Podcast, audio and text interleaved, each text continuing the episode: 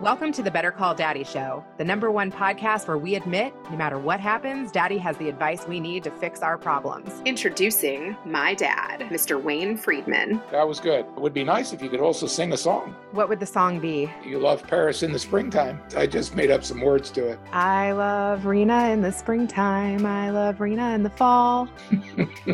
That's right. That's good enough. Oh boy. Let's dive in. Today we have Trina Goodwin.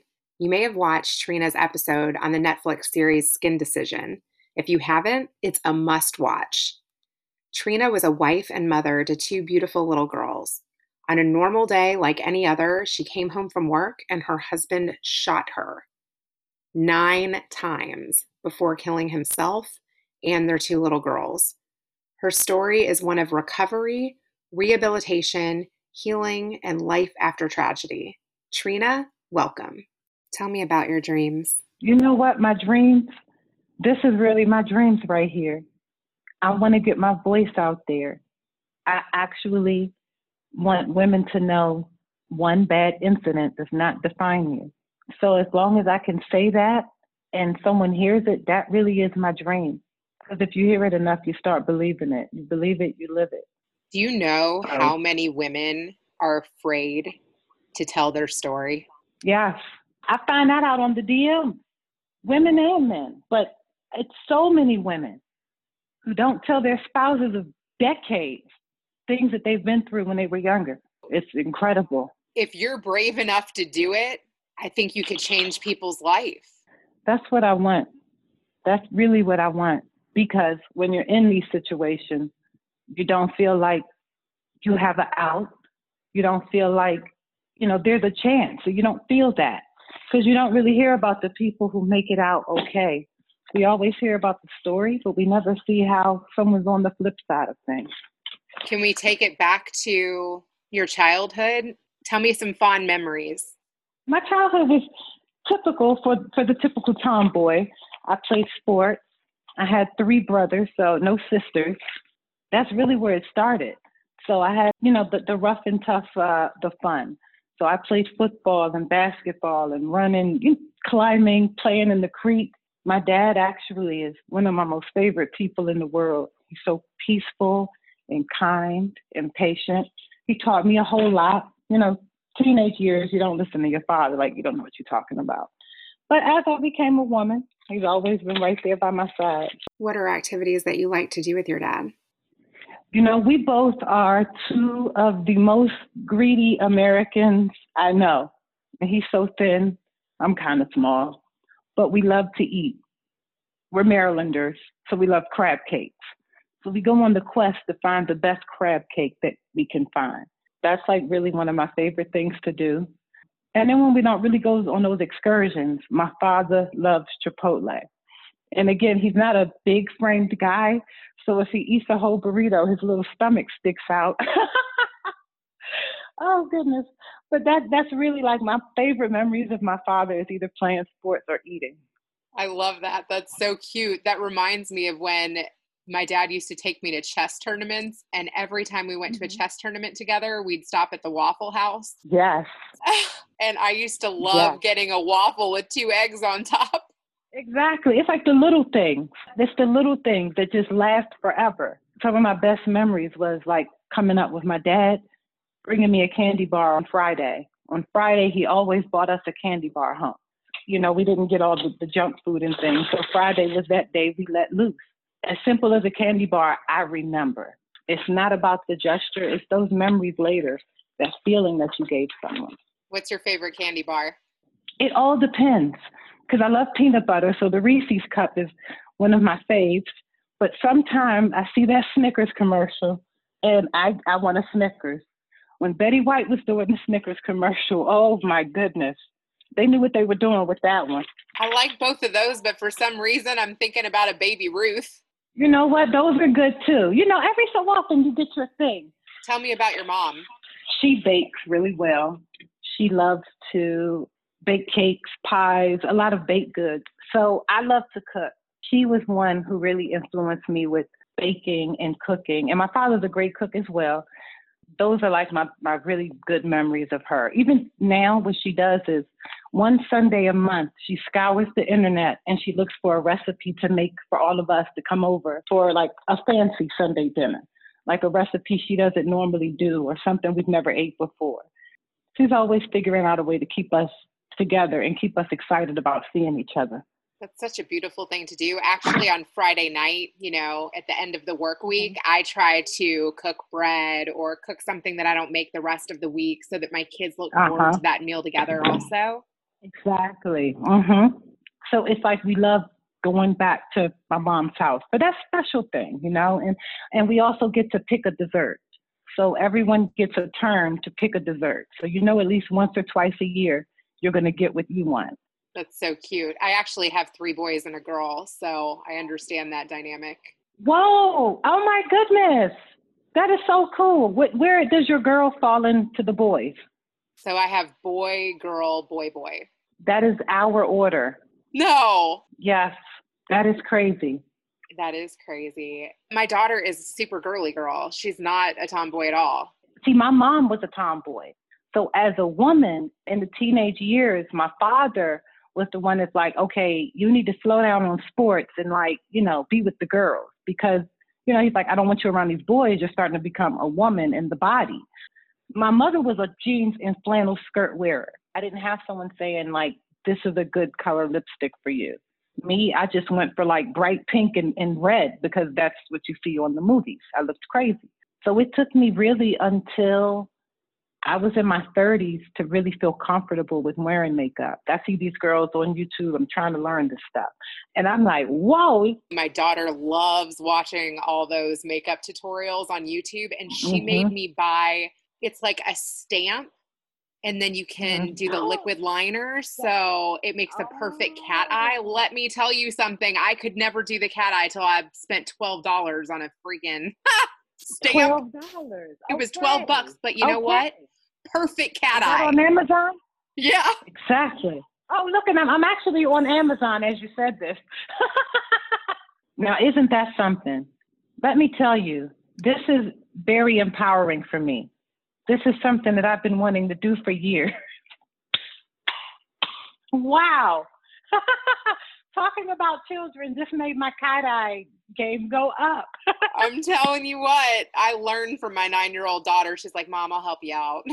I want to know, since you were a late bloomer, it sounds like, what what was dating like? Dating was hard because my oldest brother was six years older than I am. He actually passed away a few years ago, motorcycle accident. But when I was a teenager, thirteen, fourteen, fifteen, he was nineteen, twenty. And he was a very cool guy. I really didn't get bothered a lot by a lot of the guys because they're like, she's more trouble than it's worth. So in all honesty, I met my ex-husband at sixteen years old. And that's just who I was with until I was. He was the only person that my brother actually liked. I ended up being with him and got married. First of all, I'm really sorry about your brother. That's terrible. Mm-hmm. Mm-hmm. And I can't believe that your ex was the first guy that you really dated. Yep. How did you guys meet? In school. He was on the football team. I liked guys with muscles. What was he like? To me, he was always, you know, a very normal guy. Even though he was on the football team, I can't, and I don't know, maybe because certain things I really have lost a little memory of. But I can't remember if I could say he was popular or not popular. You guys kind of grew up together, right? Yeah, we grew up together. My oldest daughter, I had her when I was nineteen. So I was a teen mom. But he had a great family. I feel like I had a great family, and they were very, very supportive of us. And, you know, making sure that we did the right thing, going to school, having a career. And, you know, they were great influences with that. They made sure that we did, we were able to become responsible parents, both his family and my family. See, over the years, when my mom did work, she always worked in like daycares. My mom is incredible. I would tell anyone like, yes, I, I, just because she's my mother, but she's just also incredible with kids. So she kept my daughter until after school and things until she was eleven. I was in a trade school. So for her doctor's appointment, because she was an infant, you know, they go like every so many weeks, it seems like. My mother would take her to one, but I would always go to the next so that they saw that, you know, my daughter had a mom. It's not like one of these typical teens who, you know, just run the streets and didn't take care of their kids. That was something that always stuck in my head, is that I'd never want to be looked at like that. Were you judged? Did you feel judged? You know something? This is funny. I never felt judged. Maybe about five years ago, a few of us, a few girlfriends were together, and we were having, you know, drinks and doing what girls do after the end of the week or whatever. And someone brought up the fact that I didn't go to prom because I was actually pregnant during prom. Because I was like, really? I thought I didn't go to prom because I was pregnant and you all were talking about me. This is twenty years later and no one said anything. So I was a little bit bothered just because it was a fresh emotion. But what a lot of them didn't understand was I honestly, I went to the prom the year before because my ex-husband graduated the year before I did. And the way I looked at it, I didn't want to just get dressed up and dance. We actually took a trip. That was worth way more, and we probably spent a third of what we had spent the previous year during his prom. Growing up, being teen parents, we constantly thought about our budget and, and wisely spending. But it, it is funny. I never felt any type of way, even though years later I found that people did talk about me being a teen mom. Well, I'm glad you got your prom experience. What did you go to trade school for? Um, I went to be a dental assistant, which I did for probably six or eight years. I actually became a surgical assistant in the middle of that. As I got older, I still knew what I was doing assisting, but I kind of wanted flexibility when my daughter like was about to make a transition into the middle school age. So I got into the more administrative insurance billing and things like that in the dental office. I'm still in a dental office. You know, when you were talking about desserts, I just mm-hmm. tried a churro for my very first time. Yes. I'm forty. Yeah, those will get you in trouble. The first oh, time yeah. I had one, I went right back and got another one. And three days later, I got another one. But I won't go to a state that's not known for something delicious. And I want to know what whatever the state is known for, I want to eat that. Before I was shot, I ate everything. Chicken, pork, steak, all meat. And after I got shot, because one of my shots was in my face, so I tasted a lot of blood and mouth was wired shut. So for eight or nine weeks, I didn't eat anything. Then when I was able to start, it was like I just had tomato soup like every day. And I remember one day I told my friend, I said, I'm ready. I want my chicken wings and I want them now. When I first bit into it, even though it was cooked, I tasted blood. And I instantly flashed back to the event because I felt like I could taste blood. So after that, I just stopped eating meat. I can't believe that a chicken wing made you have a flashback. Mm-hmm. There's a lot that kind of triggers. My baby girls, they loved Georgetown cupcakes. On that day, I bought the cupcakes. And I remember I was really happy about coming home, and um, I never gave them the cupcakes. I get emotional when I see the cupcakes. Like my boss, sometimes he'll send cup- those cupcakes to us. Even though I didn't give them the cupcakes, it's just like, and I feel sad that, you know, I didn't get to enjoy that feeling. But for some reason, every time I see that, I just feel like somebody's about to get happy. Do you feel mm-hmm. comfortable talking about that day? I do, but I will tell you, there are certain things that are very choppy. I remember, but I don't remember. There was a particular part I thought about and I, I didn't remember this. And then it came back to me. You know, when I came home from work, it was a regular day. I had the cupcakes in my hand and they were upstairs running, like just making all kinds of noise. My youngest, she was four and she was so spunky, spunky. I mean, my mother used to joke and say, I cannot believe she's a girl. She just tumbled and bumbled. So when I came home, I said, you guys better be good or you're not going to get your treat. And I saw him walk past me. He was coming from upstairs down, and that's where the kids were upstairs. And he started shooting right at the stairway. And it's crazy because I didn't realize that I was being shot. I didn't even realize a gun was shot. I just remember a noise.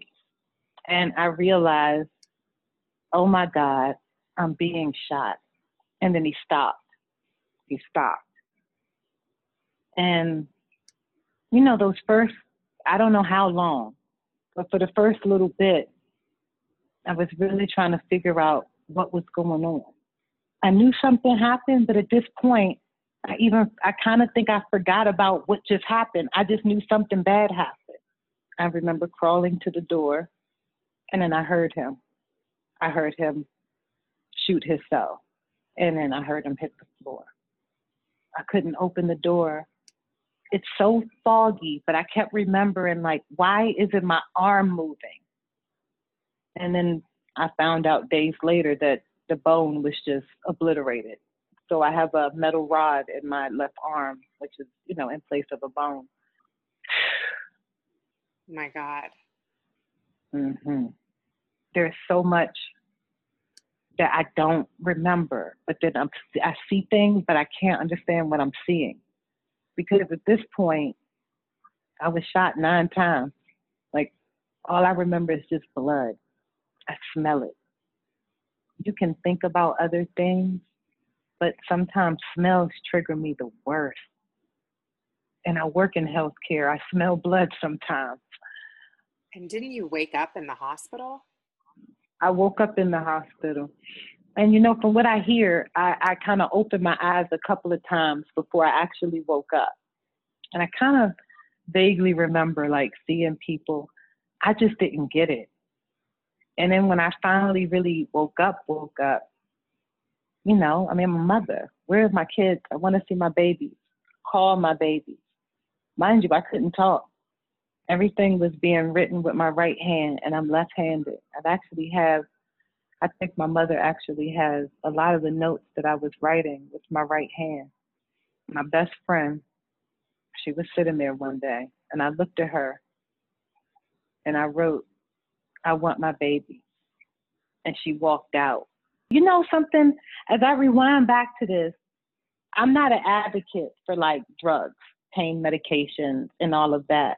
I kind of think I remember, and again, this could have been imagination because, you know, there was medication, but I remember me feeling like every time I would ask for my kids, I would fall asleep. And I got to a place that I wanted the I Vs out of my arm because I wanted to know where my children were. And they finally told me. The day that she walked out the room, that was the day they told me. And months later, she told me when she walked out the room, she got in my parents' face. This is why I know she loves me. And said, if y'all don't tell her today, I will. They told me. I was mad. I was mad at everybody. Everyone who came and wished me well, I was mad. Because I felt like everybody lied to me. I was so mad. I didn't want to see anybody. Who told you? Both of my parents and my pastor. It's one of the things that I'm so thankful for right now as I look back is because of the relationship that I have with God. And I was such an active member with my church. My pastor was there almost every day, him and his wife. My kids played with my pastor's children. It wasn't like I just went to church. I know people should be crazy going through what I went through. People should be on drugs and alcohol. I'm not. Me and my journey is all with my faith.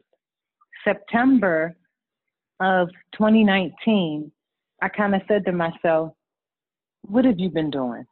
You need to go back into that building. So I started going back to church with a high school friend. I went to church every Sunday ever since. And with watching Sarah Jakes Roberts, I said, I want to speak to women. I want women to know they are not alone. And I'm not saying every gender doesn't go through what I went through, but I'm a woman. I am a mom. I was a wife. I can identify with women, mothers, and wives. when I speak, I'm not speaking for everyone, but I feel women, for so long, we make ourselves the lowest value in our families. You go to the store, you might have said you were getting yourself a nightgown and slippers, but you saw a dress for your little girl and you tried to get that for her. You go to the store and you say, you know what, tonight we're going to have apple pie for dessert, but your son's favorite dessert is on sale, so you get that instead. Like, women sacrifice everything. And at the end of that, we got how to take care of ourselves and making ourselves a priority. Not saying you have to be mean, but sometimes you be selfish and love yourself, so you keep that empowerment. And that's all I want. Because I didn't have a bad marriage. My ex never laid a hand on me.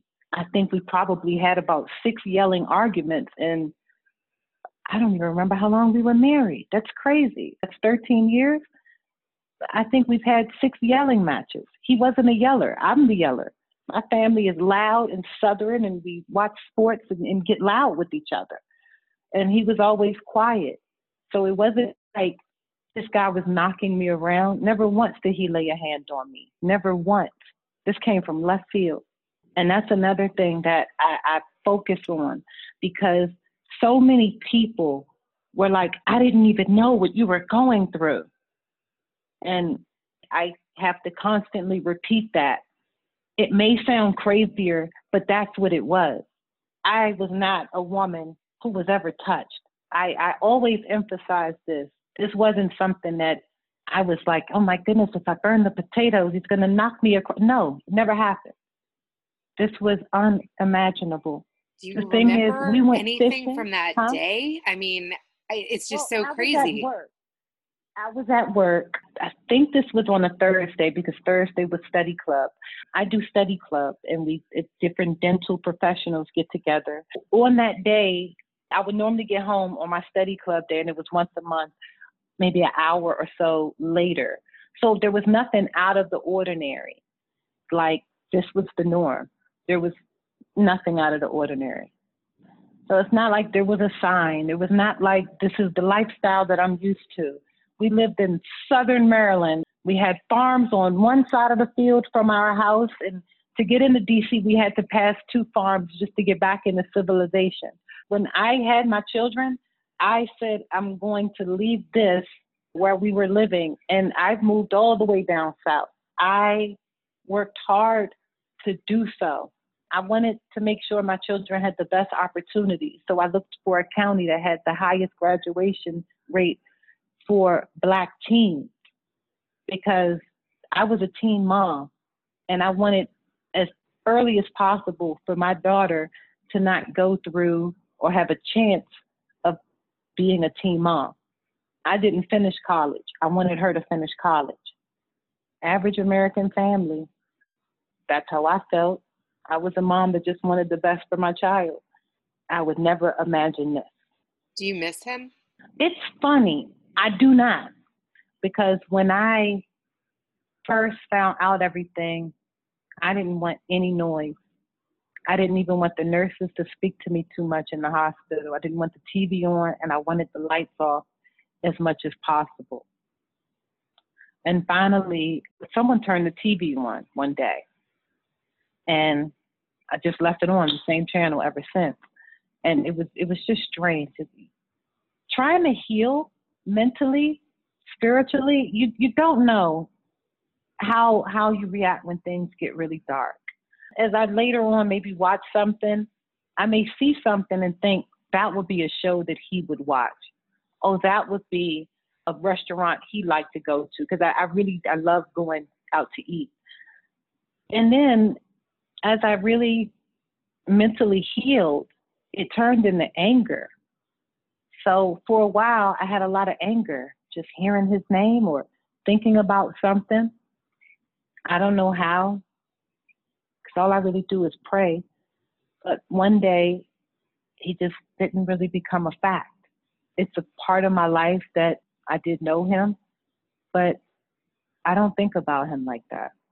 He shot me nine times, and I'm still standing here. So if God can take me through that, I'm not going to give him my mind space. What about your children? Oh, I think about them every day. You know, they've been gone for a little over three years. And I go to the grocery store every other week. I buy some of their favorite snacks. Sometimes I, I get them in the basket, and if I'm really paying attention, when I'm checking out, I do put the stuff back because I, I don't need it. What happens is I buy all of the things that they like, and then within the next three days following, I'm bringing a little bit of junk food to work every day to get rid of it. With that, I cry. Sometimes I'll stand here and put my groceries away and just bust out crying. For some reason, I feel like I got to get this, and I don't know why. But then I look at it like this is the stuff that they used to like. Who eats those? My children ate those. I still miss them every day. I have a chair in my living room with things that my oldest daughter made. I have something that my youngest daughter used to always try to take from me. So I think of them every day. Wow. Actually, when you started talking about the snack items, it, it made me think mm-hmm. of the food that my kids want me to get every time I go to the grocery. And my husband this past weekend, last Friday, he grilled hamburgers and he made French fries. I don't know if he made them on the grill or what, but they were freaking burnt and crunchy. Exactly. And I ate them. Yeah. mm-hmm. Just oh, because. Yeah, 'cause they're good. You got to go for it. Because they were all eating them, right? Yes. See, I don't know if you all have one. Um, it's called Five Guys. I know it's a Virginia-based uh, burger place that Five Brothers. Those are the only fries that I eat. If not, I make my own fries. You know, my daughter is coming up here. She watched Skin Decision with me, and she wants to say hi to you. Do you want to say hi to her? Sure. Yes. Hi, I'm Celia. Hey there, Celia. How are you? Good. Guess what? Your mother told me about the cat eye eyeliner, and I actually ordered it from my Amazon because I do not know how to do a cat eye. That's so cool. I love little girls. I think little girls are the best. I'm surrounded by brothers. I heard you have three brothers. I have three brothers too. Three brothers are the best. Sisters are okay. I don't have any sisters, but having brothers is the best. Sometimes they pick on me. Do you have a brother that you're the closest with? Who gives you the most snacks and things? Who breaks the rules for you? My older brother. Your older brother? Yeah. Who's the funniest? I don't know. You don't think any are funny? No. Do you play any sports? I know you like makeup. Um, no, I don't. No? Yeah, keep with the makeup because, you know, you just, you're teaching me and we haven't even met. So I need you to keep up with that so I can get the inside scoop from you. Okay, I will. She loved your story. She said you were the most beautiful one on the show. Oh, my goodness. Tell her thank you. And, you know, it's so funny because I, I am biracial. So when I was younger, I never all the way fit in. I had a lower self-esteem, I think, during some times in my life. And I didn't really look at myself as one of the prettier girls.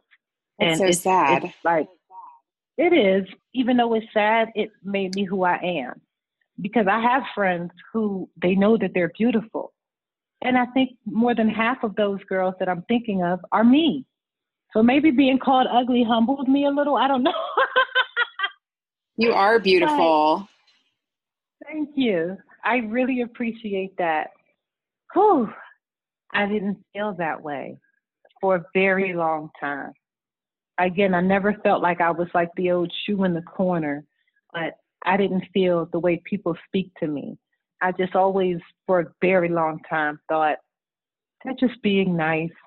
But now I say thank you. And in, in saying thank you, you really do believe it eventually. And now I do feel pretty. I'm so glad. I'm curious to know how you got cast on the show. I don't even know. That was God's work because I was actually supposed to be on a different show. And the day of the show, I had just moved. The, the day of the interview for the show, I had just moved. And that morning, my laptop was working.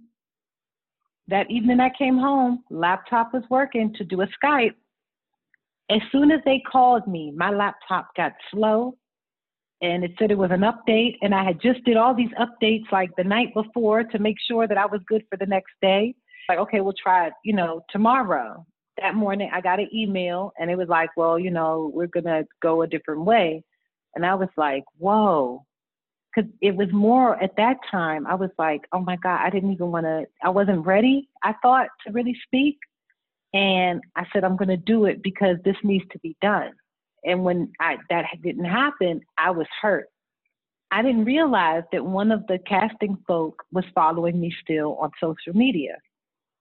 And another show came up and she contacted me. She's like, I don't know if you remember me, but I fell in love with you. And I'm thinking, me, this funny looking girl? And she says, I want to send you something. And that's pretty much what happened. And when she said it, I didn't hear from her for like three weeks. I was like, okay, another crazy person on Instagram. Because I was no one then. And, and I'll tell you, at this point, the only thing that people were coming at me with, I felt were shady things. Because at this point, everyone was still looking at me as if I was an abused woman and this is what's my end result. Like, you know, and I had someone one day say, well, why did you stay for so long? I stayed because I didn't go through anything. Everything was just coming together. And at this point, I felt like I felt better about speaking on it. I was afraid, what is his family going to think? What are my coworkers going to think? Even though I'm still at the same place that I've been, I've been working here for six years, I was always very private. Still, I was kind of like in a shock, like, oh my goodness, they're going to know my business. There was a switch because I really did get tired of everyone thinking that I was a battered wife. I said, I want to set this straight. I want to live now. So with this show and that opportunity, I had other things that mentally kind of had me in, in, you know, really in my head about it. But it really, something clicked when I saw the children of the man that I love, because they didn't know what happened. But when I saw that, I said, whoa, like, oh my goodness, that happened. And then this was happening and everything just comes together. My life, I've been taking it one day at a time in the most positive way possible. And lately, it's like I've been under clouds for so long. I'm starting to see like these sunshine and rainbows spiritually. And I'm so thankful for that. I honestly feel like you're like an angel in this world. Someone said that to me one day. For a human being to say that to someone, I took it seriously. And when it was said to me, I really felt like I don't want to let anyone down. And so you are a miracle. You are definitely a miracle. I, and that's what I'm, I'm thankful that God chose me. There's a book in the Bible, the book of Job. And Job went through what I went through ten times worse. And he kept his faith. And at the end of his faith, everything was returned to him tenfold. I'm not asking for a return tenfold. I'm asking for God just let me save somebody else. Let me encourage somebody else. And I can't necessarily say I can save someone from domestic violence because I, I don't know that. I don't know that life. But what I can do is show you that you can walk through hell with everything against you and you can come out all right. I've been through the fires and hell is what I feel. I don't even smell like smoke anymore. I want that for any woman who just feels like they are by themselves, like there's no other option. You're talking to a woman who had a husband. I didn't pay any bills. I bought groceries and did the frivolous things that mothers do. I didn't have any worries.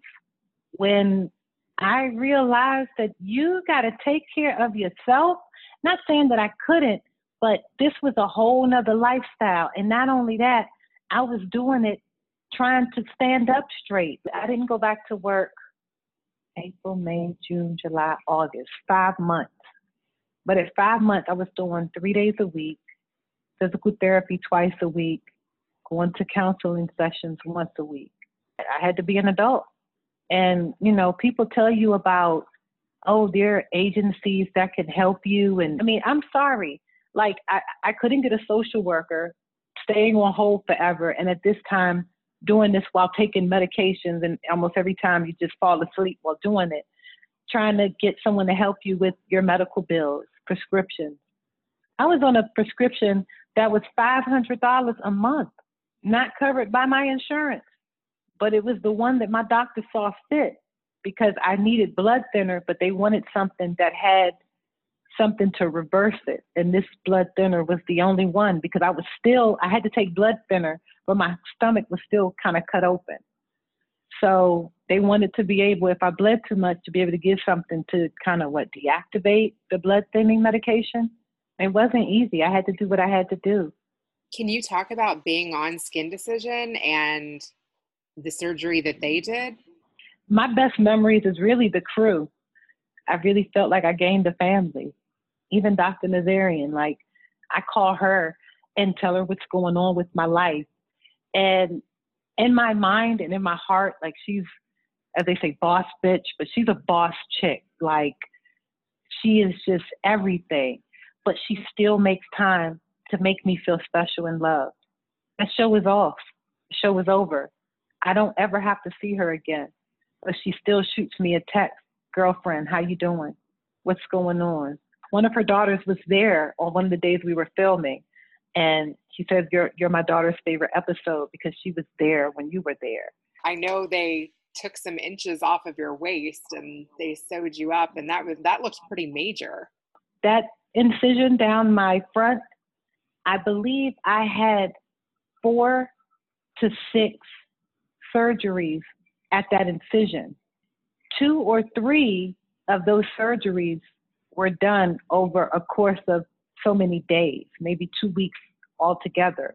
They never closed me, like stitched me.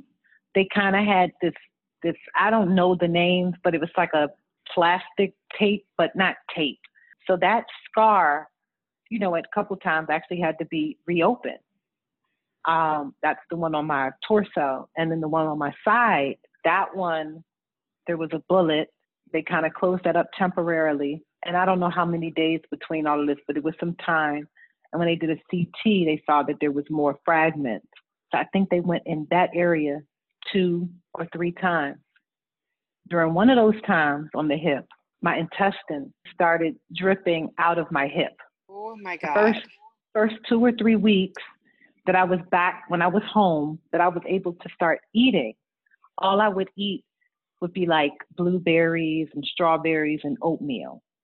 And when my nurse would change the bandage, because I, I had a nurse that came every day, I'm like, that looks like blueberries. I ate blueberries last night.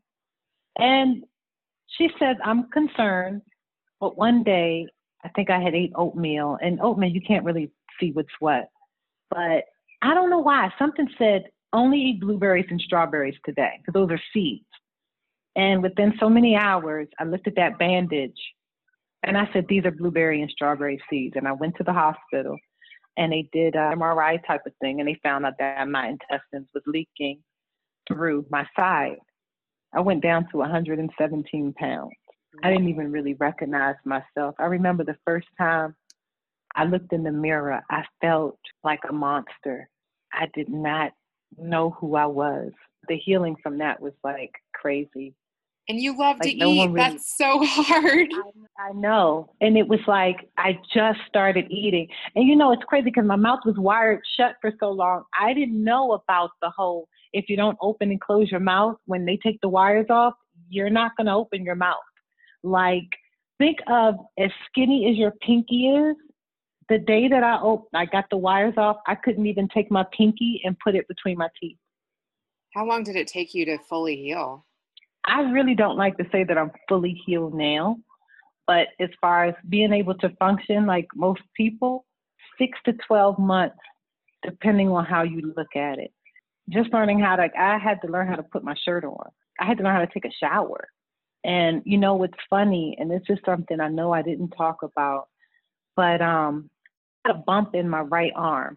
The hospital had like a surgical center that I would go to either every week, every two weeks, and they would also monitor the wounds, because again, I'm in my parents' house. I had a bump in my arm, and one of the nurses, one of them said, oh, this is just scar tissue. Another doctor said, that might be a muscle tear. I'm going to probably put you in physical therapy. I did physical therapy two days, and I said, this is not what it is. One day, I actually went to the physician, you're the only one I trust, and she's like thirty miles from my parents' house. At the time, I'm living in my parents' house. I have a bump in my arm. My arm is swelling. I can't even, I couldn't even comb my hair. This is twenty eighteen, December twenty eighteen, over a year and a half, I got this bump in my arm. And I said, I see something black in it. And they keep telling me it's scar tissue, but I think they did something to my arm. She got a some kind of medical instrument and poked it. She said, it's hard. I would have to numb you if you want to look at this, but I'm going to just call the hospital and I'm going to send you to the hospital. I said, Doc, I waited six weeks to see you. I don't trust the hospital. They did something. I said, they keep telling me it's this and telling me it's that. I can't even put my arm behind my head anymore. Like, I wasn't even able to do my hair. She said, I never did this before. I said, well, this is going to be the first time for you and for me because I'm not going to the hospital today. So she opened it up with a, a scalpel, and she said, this looks like a bullet fragment. And then she said, oh, my God, Trina, this is a bullet. So I had a bullet in my arm, which I was told for over a year and a half that it's probably scar tissue, it's probably a pulled muscle, but it was actually a bullet. And I actually have a picture on my Instagram two or three months before that, that lump in my arm. And I had a coworker that kept saying, that bump is getting bigger, but you know, you don't see it. And then I was like, no, this can't be me because the doctors are on me. They tell me that it's just this, it's just that.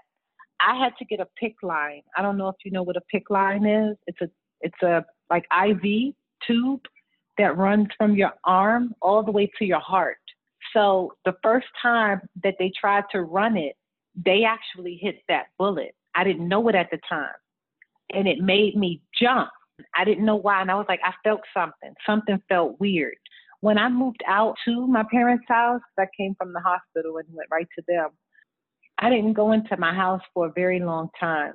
And when I went to my house, I couldn't go until it had been cleaned. Like they have like biohazard teams that clean up crime scenes. So they got rid of a lot of things that were not restorable and all of that stuff. When I was ready to, to kind of go through things, I only went to the things of mine that, you know, your essentials that you need. And I took a few special things of my daughter's.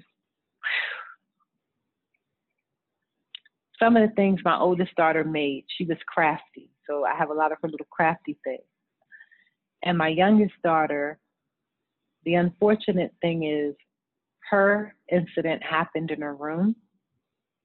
So I don't really have anything from her because all of that was disposed. So that's something that really, it, it hurts. I don't have not one of her baby dolls or teddy bear or anything. Oh my God. Did you go to the funerals? Yeah, I actually planned the funerals from the hospital. I was barely talking at the time.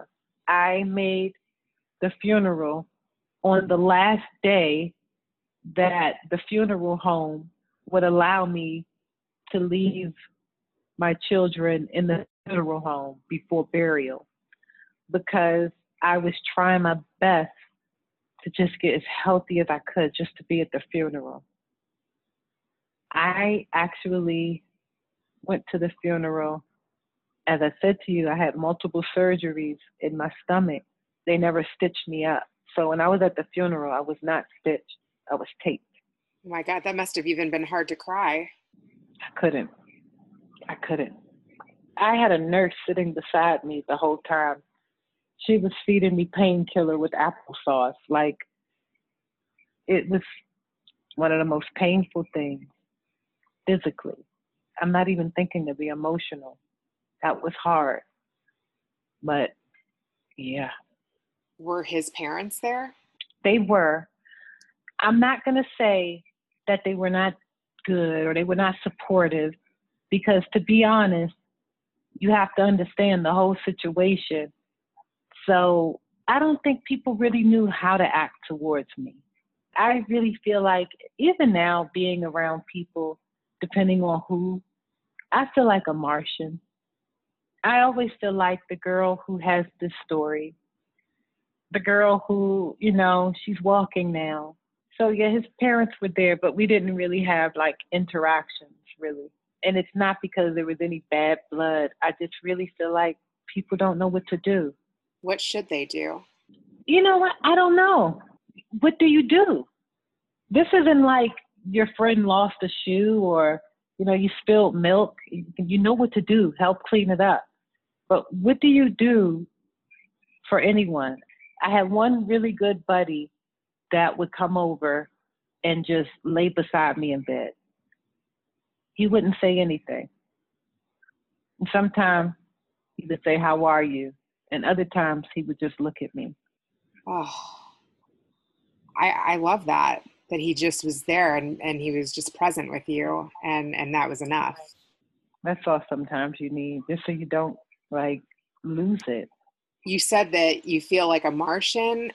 I'm going to bring up yeah. something a little uncomfortable, but at the beginning of the conversation, even as a mom of four, I'm like, I wonder if you feel uncomfortable, you know, with me putting my daughter on or with me talking about my kids. I'm sure that other moms feel uncomfortable talking about their kids yep. around you. Yes, they feel uncomfortable. Most Mother's Day, I'll have like two or three people say, hey, I'm thinking about you. I'm not sure, you know, if you want to hear this, but I want to say it. But the Monday after Mother's Day is when I get at least twenty to thirty texts or messages from friends saying, I didn't know if I, you wanted to bother with me yesterday. And to be honest, depending on how close the people are to me, it hurts me more that they act weird. When people who I think are pretty close with me don't, it makes me feel, again, like that Martian, because you're still thinking about it and you're thinking of this as my disability. And yeah, it is. That is the most, the, the, the biggest thing in my life. It's the hardest thing in my life. But I want to live. And when people do that, it reminds me that I'm still the broken girl to everyone. Do you find that it's healing talking about it? Yes, depending. I keep my story close. And it's so crazy. I can talk to a stranger, but with certain people, depending on our relationship, I don't. I want to go back to your dreams. What is the mm-hmm. biggest dream you can dream? My biggest dream is simple. My dream is someone saying to me, I've been following you for a while. And you are the reason that I'm still standing here. You gave me strength. You encouraged me. I made something happen because of you. That really is my dream. I just want to help somebody. You know how many times women second guess some of their best decisions so they didn't really do it confidently? I want for women to feel unstoppable, because I didn't, I didn't feel like that. I was like, what am I going to do? But I did it. And I had some difficult times, but I did it. You've inspired me tremendously. Thank you. Thank you. I mean, I think you should be on stages. I think you should write a book. I think you should have your own show. All of those people that are messaging you with their stories, you could give them a voice. You have so much potential. You're, you have so much light. Thank you. I never, at the very beginning, would have thought that someone would love me because of the way my stomach looked. I didn't even have a belly button. And I actually found a great guy who loves me. Yeah, the scar is there. Shoot, he put some cocoa butter and make sure that everything was moisturized. Like, I didn't know that someone was going to love me like this. I just always believe in seeing is believing. And I really, really, really, I really try to live positive. And I, I, I want that, because I want people to see. I went through a lot, but it didn't turn me sour. You don't have to be bitter. because someone broke your heart or someone doesn't want to be the person you want them to be for you. You know, I lost friends after this. Some of my friends thought that I was going to sit around and probably go crazy. I've lost my best friend, who was my friend when I was twelve years old.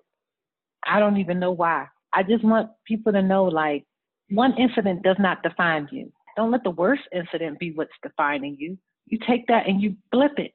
You make it the best thing that ever happened to you. Girl, you got this. Shake that tail feather. Thank you. Oh boy, let's go to Grandpa. What a, a magnificent story.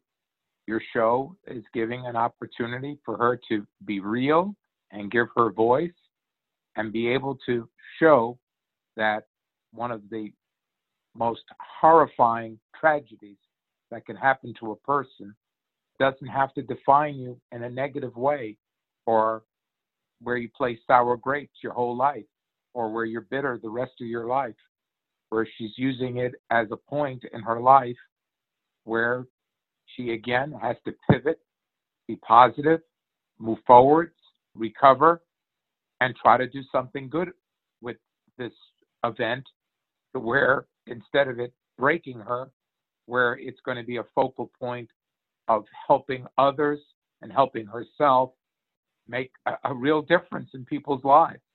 And her main goal now in life and yearning is to have this experience help others that are having a tough time or having something terrible happen to them.